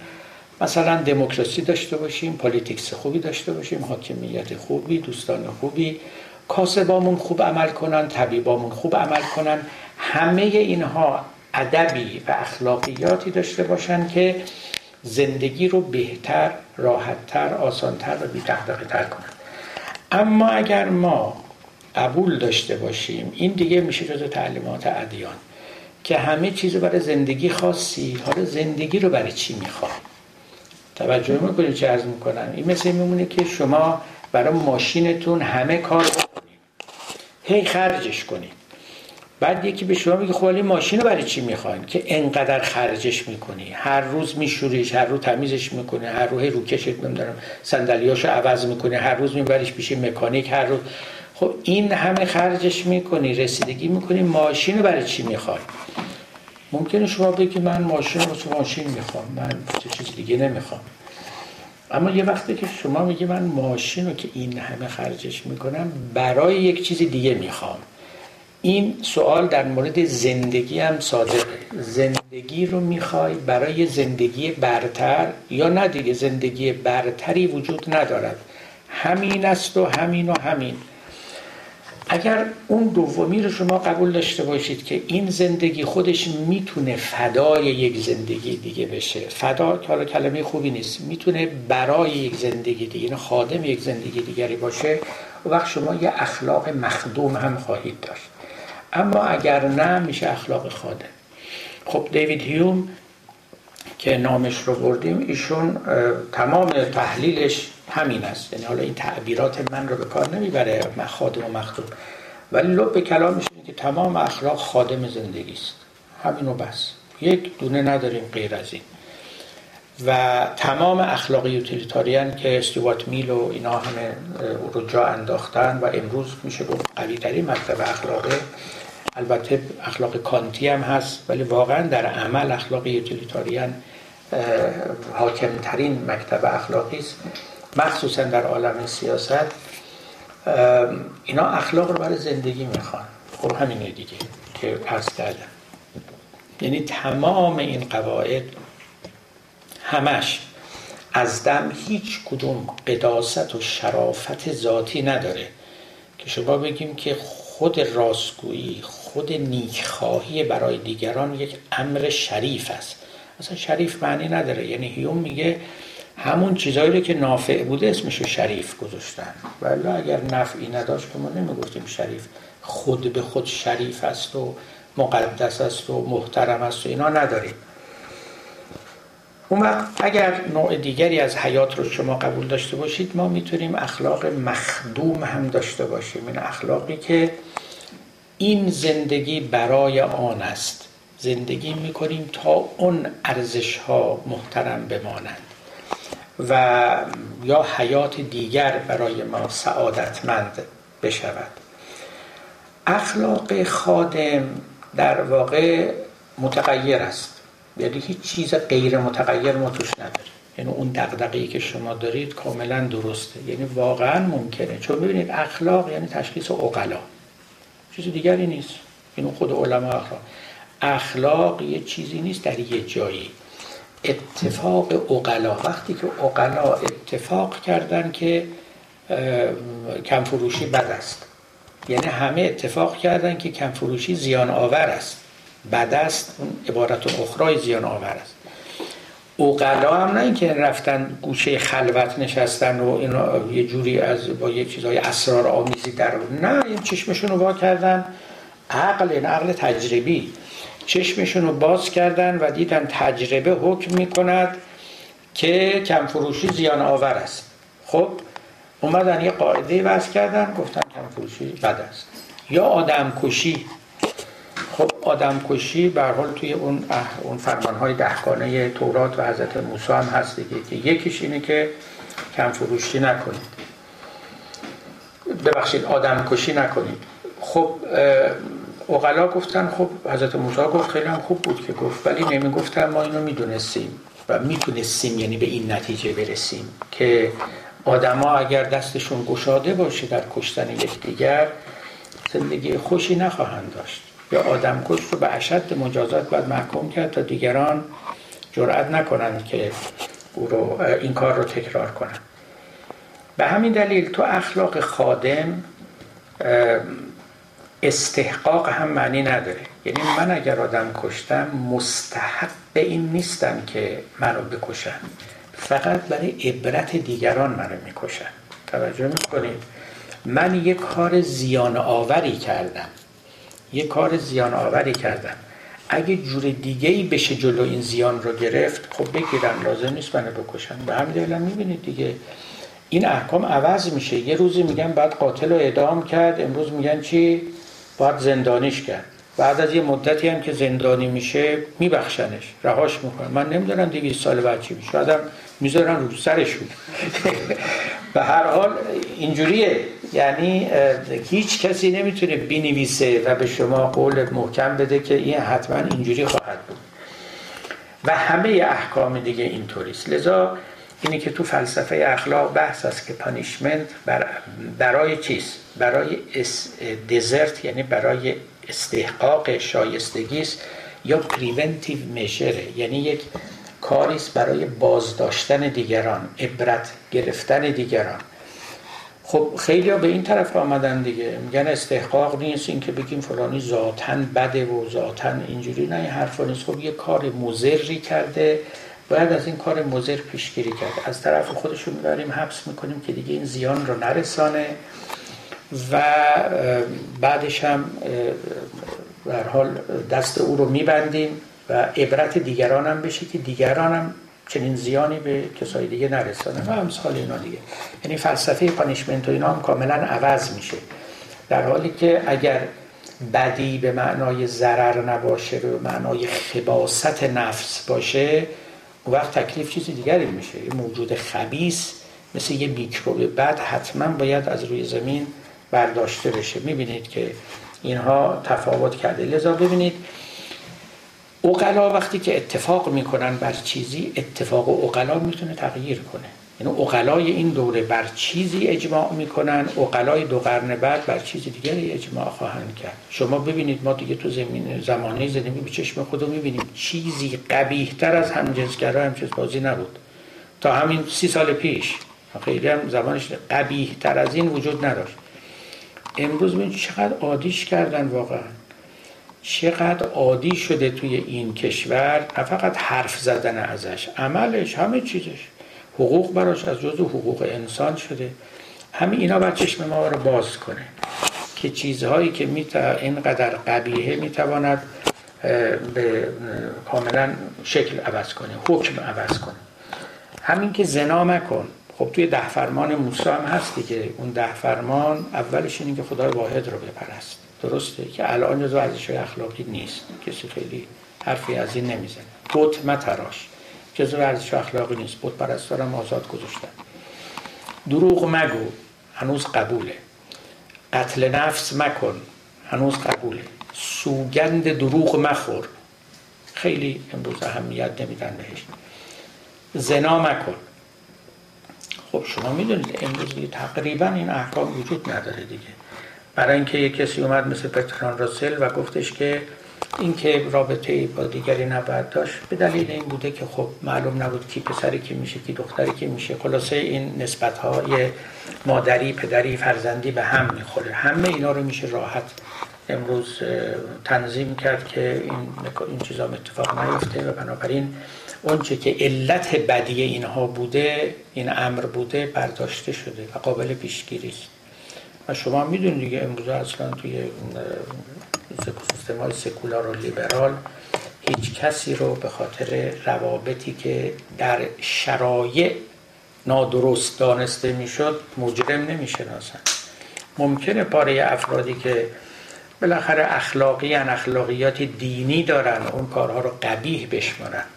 اما دیگه جرمی و گناه سیاسی و گناه قانونی شمرده نمی شود اینا چیزایی که ما داریم به چشم خودمون می‌بینیم دیگه. یعنی اخلاقیات عوض میشه که دیگه شاخ خودم نداره همینجوری دیگه. بله. ولی دوستان اگر سوالاتشون رو به سکولاریزم منحصر کنن بهتر است. چون ما وارد فلسفه اخلاق که بشیم و وقتی که اون سرش ناپیداست اجازه بدید یه وقتی ایشالله در باب اخلاق می کلاسی خواهیم گشود و وقت سوالاتشون رو اونجا مطرح بفرمایند بله. اشاره کردیم که پیامبران توی دین سکولار دین سه تا نقش داشته. یکی مؤسس اخلاق بوده یکی معلم اخلاق بوده و یکی الگوی اخلاق بوده. و بعد گفتیم که توی سکولاریزم اخلاقی نقش مؤسس بودنش برداشته شد ولی ما همچنان نیاز داریم اونها به عنوان معلم اخلاق باشن. حالا من سوال اینه که اینو از کجا میگه که ما نیاز داریم معلم اخلاق باشن؟ مثلا جوامع غیر دینی یا مثلا ارسطو افلاطون فیلسوفان قدیم فقهای قدیم اینا نمی‌تونستن معلم اخلاق باشن یا نبودن. و بعد اینکه مثلا اگر ما معتقد مثلا به اخلاق تکاملی باشیم یا اخلاق یوتیلیتاریان باشیم باز نمی‌تونیم یه تعریف کنیم که باید پیامبرانی باشن که معلم اخلاق باشن. شاید درستتر باشه که بگیم پیامبران فقط می‌تونن معلم اخلاق مخدوم باشن که اونم هیچ وقت سکولار نمیشه. درست نظر من ببینید حرف شما درسته. از یه حیث از یه حیث هم نه. من در واقع حرفم این بود که کلا ببینید زندگی اخلاقی حالا می‌خواد اخلاق سکولار باشه می‌خواد اخلاقی دینی. بدون الگو تقریبا ناممکنه.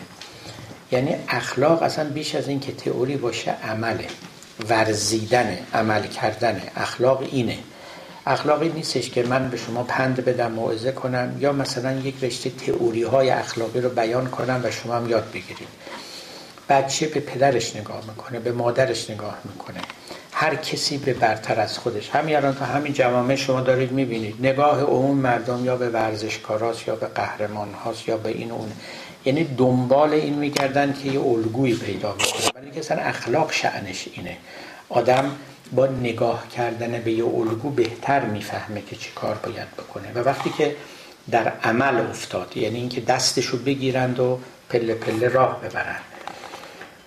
این بزرگتر یا این پیشوای اخلاقی بله می‌تونه عرستو هم باشه. حالا عرستو خیلی هم غذا توفه هم نبوده ولی حالا فرض کنیم که باشه یا دیگران. اما شما دیدید همه ملل اقوام و ملل قهرمان داره اینجا هنوز که انوزر مارتین لوتر کینگ یه قهرمان اخلاقی در واقع. یعنی میگن کار نیکویی کرد. بهش نگاه می‌کنن. نامش رو زنده نگه میدارن. در میان ما هم مثلا امام حسین همین نقش رو داشته است عرض می شود که بزرگان دیگه. عیسی معلم اخلاق یه الگوی اخلاقی است نه لزوما درس تئوری بده. اینه که نگاه می‌کنن و همه احتیاج دارن. دینداران احتیاج دارن غیر دینداران هم احتیاج دارن. اما پیامبران بالمعنى الاخص بله همونست که شما میگید. مؤسس و معلم اخلاق مخدومن که خب مال نوادری. است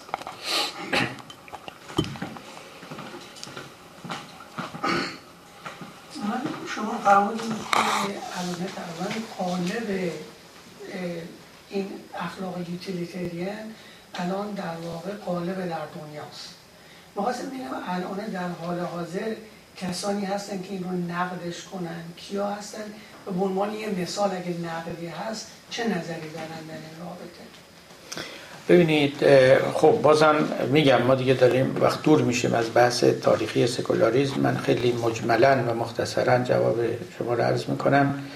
ببینید الان به طور قالب سه تا مکتب اخلاقی در جهان وجود داره. یعنی شما به کورسای فلسفی که مراجعه کنید این سه تا در صدرن یکی اخلاق یوتیلیتاریان است که گفتم از هیوم آغاز میشه و پیروان بسیار داره و امروز سایش بر سر همه چیز گسترده است. دومی اخلاق کانتیه که به اصطلاح اخلاق وظیفه گرا شمرده می شود که او معتقد است که به utility به فایده عمل نباید نظر کرد. باید دید چی وظیفه ماست؟ اخلاق تکلیفگرا. و که خب می‌دونید دیگه اصل در اخلاق کانتی اون principle نهایش این است که آدمی وسیله نیست بلکه end است یعنی مقصد است. و آدمی رو برای هیچ چیزی نمی‌توان وسیله کرد. یکی همین که خب کاری رو که می‌کنی چنان تنظیم کن که اگر همگان بکنن نیکو باشه. اخلاق وظیفه گرا و سومی هم اخلاق فضیلت گراست و اتیکس که این اواخر خیلی رایج شده است که در حقیقت به همون فضائل تقریبا به معنایی که گذشتگان اعتقاد داشتن که یه چیزی خود به خود فضیلت است. یعنی یه عملی نه یه چیزی. یا خود به خود رزیلت است. با البته قیودی که این امر داره و یکی از کسانی که بر این مبنا خیلی کار کرد آقای الستیر مکنتایر از اساتید دانشگاه نوتردام که اصلا مکتب اخلاقی فضیلتگرا رو حقیقتا ترویج کرد و به منزلت رفیعی رساند و امروز مورد توجه کثیری از عالمان اخلاق قرار گرفت. این آدم خودش قبلا مارکسیست بود بعد مسیحی شد و یه امتزاجی از این اخلاق مس... مسیحی پدید آورد. هم مورخ اخلاق و هم فیلسوف اخلاق از مهمترین کتابی که نوشت که خیلی صدا کرد ابتدا این بود افتر ورچیو و در این عنوان کتاب هم یک تنزی به کار برده بود. افتر ورچیو به یک معنای ساده یعنی پس از ورچیو یعنی ما در دورانی دورانی زندگی می‌کنیم که ورچ یعنی فضیلت فرونهاده شده است. یک کسی دنبال فضیلت دنبال یوتیلیتی هست. ولی یه معنای دیگه افتر ورچیو هم یعنی پیروی از ورچیو یعنی دنبال ورچیو را افتادن. این هر دو تا معنا رو او در نظر داشت وقتی که اون کتاب رو نوشت. اون کتاب خیلی رونق یافت و مورد توجه قرار گرفت و شرح بر او نوشته شد و مثلا کتاب خونه برای خودش ایجاد کرد. این در اخلاق فضیلتگرا بود. در اخلاق utilitarian خب اون انتقاد خیلی زیاد بهش شده. و در درون خود اون مکتب چندین شاخه درست شده. شما اونجا case utilitarianism دارید rule utilitarian وقتی که قاعده ما بعد utilitarian باشه یا مورد خاص utilitarian باشه. رالز که امروز اومد اومد است دیگه از 1971 که کتاب خودش Theory of Justice رو نوشت که اونم در واقع دوباره زنده کرد فلسفه سیاسی رو و به تبع تا حدودی فلسفه اخلاق رو. این Theory of Justice او در واقع یک utilitarian theory بود. ولی این تئوری utilitarian رو در باب عدالت سعی کرد چون ببینید تئوری یوتیلیتاریان تبعیضگراست. توجه می‌کنید؟ یعنی فرد رو به خاطر جمع فدایی می‌کنه. خلاصش اینه. این مشکل تمام اخلاقای یوتیلیتاریان بود. ایشون کوشید که این رو علاج کنه. و به همین دلیل هم خب تئوری که داد خیلی خیلی خیلی مورد توجه قرار گرفت. ابتدایشون دانشجو پرینستون استاد هاروارد بود.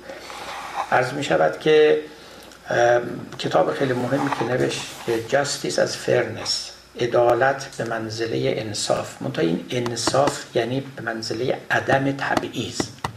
چون که دیدم بعضا تو فارسی رو ترجمه می‌کنن. خوب درست نمی‌فهمن چون نخوندن مطلب از همون جمله یعنی این واژه می‌خواد معنا بکنن انصاف که اون میگه یعنی نبودن تبعیض ببینید این مثال ساده ای که تو اخلاق یوتیلیتاریان بود این بود که ما 20 نفریم توی قایق نشستیم و دریا به تلاطم میفته و میگن قایق رو باید سبک کرد.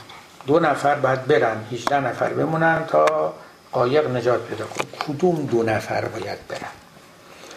در اینکه اگر ما این دو نفر رو نندازیم تو دریا کل قایق غرق میشه و هر 20 نفر از بین میرن حرفی نیست. پس به خاطر اینکه همه 20 نفر از بین نرن اخلاق یوتیلیتاریان اقتضا می کند که دو نفر رو دور بندازیم یا دو نفر خودشون فداکاری کنن برن. کدوم دو نفر بعد برن؟ حالا این مثال قایق مثال در مسئله ارزاق توی جامعه هست مثال در اسکرسیتی هر جا شما ندرت دارید که یک جنسی کالایی به همه نمی‌رسه یه عده بالاخره نمی‌تونن از استفاده کدوم عده نمی‌تونن استفاده کنن؟ چجوری اونا رو ما انتخاب کنیم که تبعیضی صورت نگیره؟ بر چه مبنایی؟ مثلا بگیم اونایی که پارساترن اونایی که زاهدترن اونایی که عالمترن اونایی که چی یا اینکه قرعه کشی کنیم یا اگر هم نمی‌خوام قرعه کشی کنیم بر چه مبنا؟ اخلاق یوتیلیتاریان اینجا هاست که ضعف خودش رو نشون میده. توجه می‌کنم چون نقطش این است که انفعیت برای اکثریت. کاری کنید که برای اکثریت نافع باشه. خب دو نفر اگه بندازیم تو دریا غرق بشن برای اکثریت نافعه. اما اون دو نفر کیان؟ آقای رالز این مسئله قایق رو حل نکرد البته ولی توی جامعه برای اینکه عدالت به معنای عدم تبعیض رعایت بشود یک تئوری خیلی گسترده ای داد که همون کتاب مشهورش Theory of Justice که بعدا هم تعدیلاتی در او کرد. این هم در مورد اخلاق utilitarian. اخلاق کانت هم البته مواجهه با انتقادات خیلی زیادی شده. دیگه در جای خودش اینا رو بخونه در خب دوستان شما بفرمایید.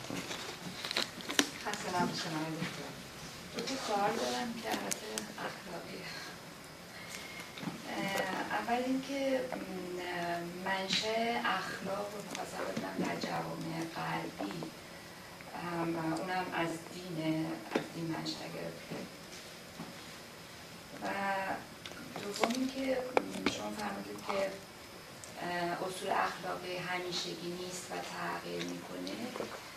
از این میشه نتیجه گرفت که پس اصول اخلاقی در دین این اصول, اصول اخلاقی که در دین هستم تاریخ مصرف داره همیشگی نیست. ببینید اخلاق در جوامع منابع مختلف دارن. یک منبعشون دینه یه منبعشون تجربه بشریه یه منبعشون همین محاسبه نفع و زیانه. یک چیز نیست یه منبعشون ایولوشنه اینا همه در کنار هم قرار می‌گیرن و به آدمیان میآموزند که در زندگی چگونه سلوک کنند که زندگی بهتری داشته باشند حتی شما اگه دیده باشید در بعضی موارد بعضی از رذائل رومیان همچنان در تئوری رذیلت اما در عمل مورد practice هن برای که زندگی اقتضا می‌کنه. شما تو جامعه خود ما ببینید رشوه دادن اصلا جزو لازمه زندگی شده. شما توی ادارات میرید هر میرید بدون که رشوه بدید کارتون پیش نمیره. همه میگن که رشوه دادن حرام است. الله راشی و المرتشی که ما فنار رشوه ده و رشوه بگیر هر دو در جهنمن. اما راحت میدن و راحت هم می‌گیرن و خیلی رسمی شده. یعنی اخلاقی که در جامعه جاری است لزوما از تئوری های اخلاقی پیروی نمی‌کنه. اخلاقی که در میان مردم جاری است از حاجاتشون پیروی می‌کنه. از اینکه چه نیازهایی دارن. تو کتاب یه چیزی می نویسن اما در عمل یه کار دیگری می‌کنن. بنابراین شما اگر سوالتون این باشه که تئوری های اخلاقی از کجا میان تئوری اخلاقی یا فلاسفه درست می‌کنن؟ یا پیامبران میارن یا اقلای قوم. اینا مال تئوری اخلاقی که میگن چی خوبه چی بده. اینجوری باشید انسان خوبی خواهد بود اونجوری باشید انسان بدی خواهد بود. اما اونچه که در جامعه به او عمل میشه لزوما تئوری اخلاقی نیست. اونا لای کتاب های اخلاقی میمونه. این همه پند و موعظه و اشعاری که ما توی زبان خودمون فارسی داریم و اینا اینا اونجا همه خوابیده و خاک می‌خوره. مردم یه کار دیگه می‌کنن. این همه گفتن آقا دروغ نگین شما واقعا پیدا می‌کنید توی مردم ما توی جامعه ما که دروغ نگن. یکیش هم سبک زندگی است. ببینید این رو من همیشه گفتم اخلاقی بودن معناش این نیست. یعنی اخلاقی زیستن معناش این نیست که شما به خودتون زحمت بدید تا اینکه اخلاقی زندگی کنید. باید زندگی چنان سامانی داشته باشه که شما احتیاج به کار بد نداشته باشید. توجه می‌کنم جرز می‌کنم. اینا یه عده‌ای مخصوصا من این رو میگم برای اینکه رفع یک شبهی بشه یه گرهی باز بشه. خیلی به من گفتن که ما توی این مغرب زمین که زندگی می‌کنیم مردم دروغ نمیگن. راست هم میگن. علر عموم دروغ نمیگن. علت اینه که احتیاجی ندارن دروغ بگن. خیلی خوبه و نمیگم این چیز بدیه. یه جوری زندگی رو سامان دادن احتیاجی ندارن دروغ بگن. احتیاجی هم ندارن رشوه بدن. یعنی بسیاری از امور از نحوه اخلاقی زیستن علت داره نه دلیل. یعنی اینجوری نیستش که شخص تو ذهنش تئوری رو حاضر کنه که چون راست گفتن خوبه پس من راست بگویم. چون دروغ گفتن بده من دروغ نگویم. اینطوری نیست. علت داره یعنی شرایطی داره که این شرایط باعث میشه که شما اصلا فکر دروغ گفتن نکنید. برای اینکه احتیاج هم بهش ندارید. اما تو همین جا کسانی که احتیاج دارن دروغ هم میگن. مگه نه؟ حالا ما میگیم تو همین جا یعنی نمی‌خوایم اینجا بهشته نه یه جایی سم آدم هم مثل بقیه جای دیگه. زندگی تو جامعه ما خیلی جوامع دیگه احتیاج به دروغ دارن دروغ هم میگن. احتیاج به رشوه دادن رشوه میدن. توجه می‌کنید لذا لذا. من همیشه این رو هم گفتم کسانی که برای بهبود معیشت آدمیان کار می‌کنن اینا عارف های درجه اولن. برای اینکه دارن ریشه های رسائل رو از طریق عللش می‌زنند. یعنی زندگی رو چنان آرام می‌کنن که من دیگه احتیاجی به دزدی نداشته باشم. یه حد اقلی برای کفاف زندگیم داشته باشم.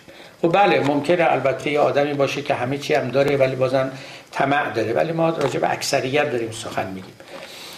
من به اندازه کفافم برای امرار معیشت داشته باشم. خب دزدی نمی‌کنم. دروغم نمیگم. رشوهم نمیدم. و بسیاری چیزهای دیگه. خود به خود اصلا زمینش پاک میشه. اخلاقی زیستن این اینه اصلا. ما اشتباه می‌کنیم. فکر می‌کنیم اخلاق یعنی تئوری اخلاق. اخلاق یعنی عمل اخلاقی. و عمل اخلاقی علت داره نه دلیل. علت می‌دونی یعنی چی؟ یعنی شرایط اجتماعی. دلیل یعنی افکار آدمی. آدمیان خیلی وقتا یه جوری فکر می‌کنن یه جوری دیگه عمل می‌کنن. غیر از اینه این ریشه اخلاقی خلاصش این است. شما اگر یه جامعه ای ایجاد کنید که در این جامعه مردم احتیاج به کار بد نداشته باشن کار بد نمی‌کنن. همین تمام شد. اخلاقی زندگی می‌کنن. لازم هم نیست به خودشون فشار بیارن تا اخلاقی زندگی کنن. خیلی راحت اخلاقی زندگی می‌کنن. بعضی فکر می‌کنن اخلاقی زیستن یعنی اینکه طبع من منو به جانب دیگه بکشونه بعد من مبارزه کنم و بر او غلبه کنم و بیام به سوی دیگر و کار نیک بکنم. اتفاقا سامان صحیح جامعه این است که من به جانب دیگه کشیده نشم. من راحت پام رو بگذارم در مسیر مستقیم. به قول اون طرف گفت در میان هفت دریا تخت بندم کرده است. باز می‌گوید که چابک باشو دامن تر مکن. من انداخته تو دریا این مواظب باش خیس نشی. خب من چرا انداختی تو دریا؟ اما اگر یه جوری نرده ای بکشه کنار دریا که اصلا من نیفتم تو دریا دیگه لازم نیست من موعظه کنه که مواظب باش خیس نشی. توجه به بسیاری از امور اخلاقی چنان است که ریشه هاش باید برداشته بشه. قسمت دوم سخنتون چی بود؟ آها بله اینکه عوض بشن. ببینید دو مطلبه جوامع دینی هم مطابق نیازهاشون عمل می‌کنن. عرض کردم احکام و ارزش های دینی ممکنه تو کتاب ها ثابت باشه. یعنی برای همیشه حضرت موسی گفت دروغ نگید آدم نکشید.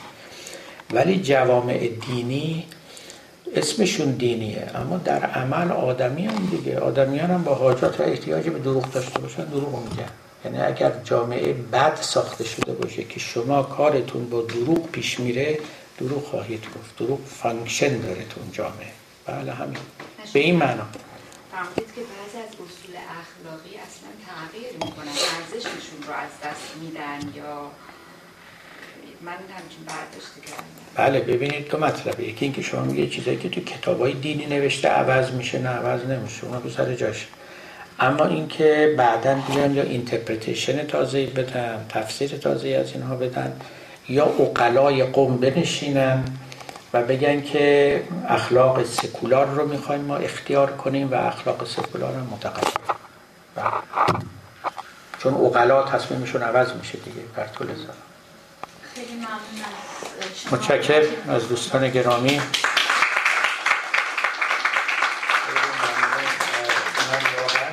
کسانی که دستشون به کاری می‌رسه می‌خوام این توسعه برادرانه رو عرض بکنم که کوشیدن برای پدید آوردن یک جامعه منزه از طریق سامان صحیح به معیشت مردم دادن بزرگترین عبادت است.